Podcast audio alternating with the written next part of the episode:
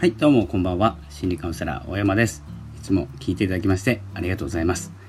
えー、本日のタイトルなんですけれどもえーと、先ほどですねニュースの方でも見たんですけれども発表は5月26日昨日ですね、えーと、インスタのいいね機能がですね、まあ、消せる設定ができると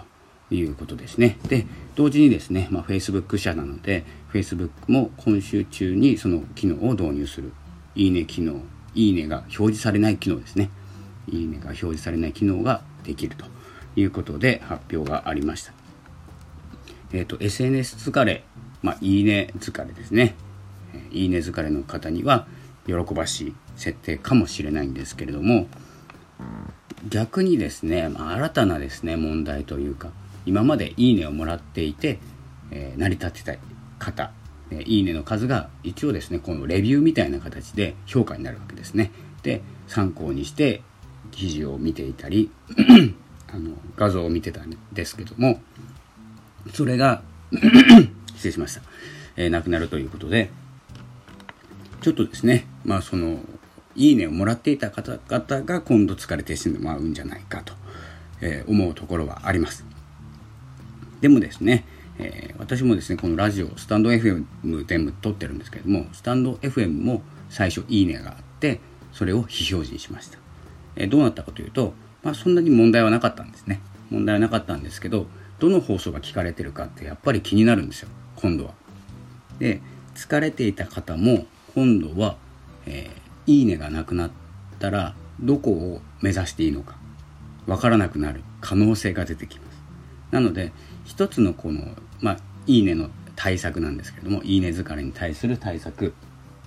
を取るということは、えー、すごく大事なことなんですけど、まあ、次に予測される問題、出てくる問題というのがあるので、えー、そこをですね、また予測して、えー、対策を取っていかなきゃなと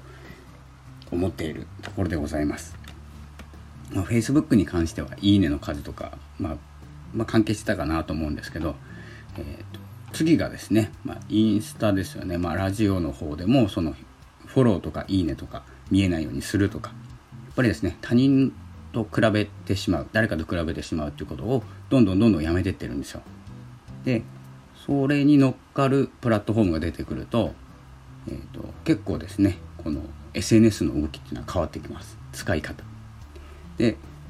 大きく変わるのが大きく変わるっていうか次ツイッターがどう出るかなんですけどツイッターがそのいいね機能とか、まあ、リツイート制限とか1回リツイート制限あったと思うんですけどもあのアメリカの大統領選の、えー、関連したことで。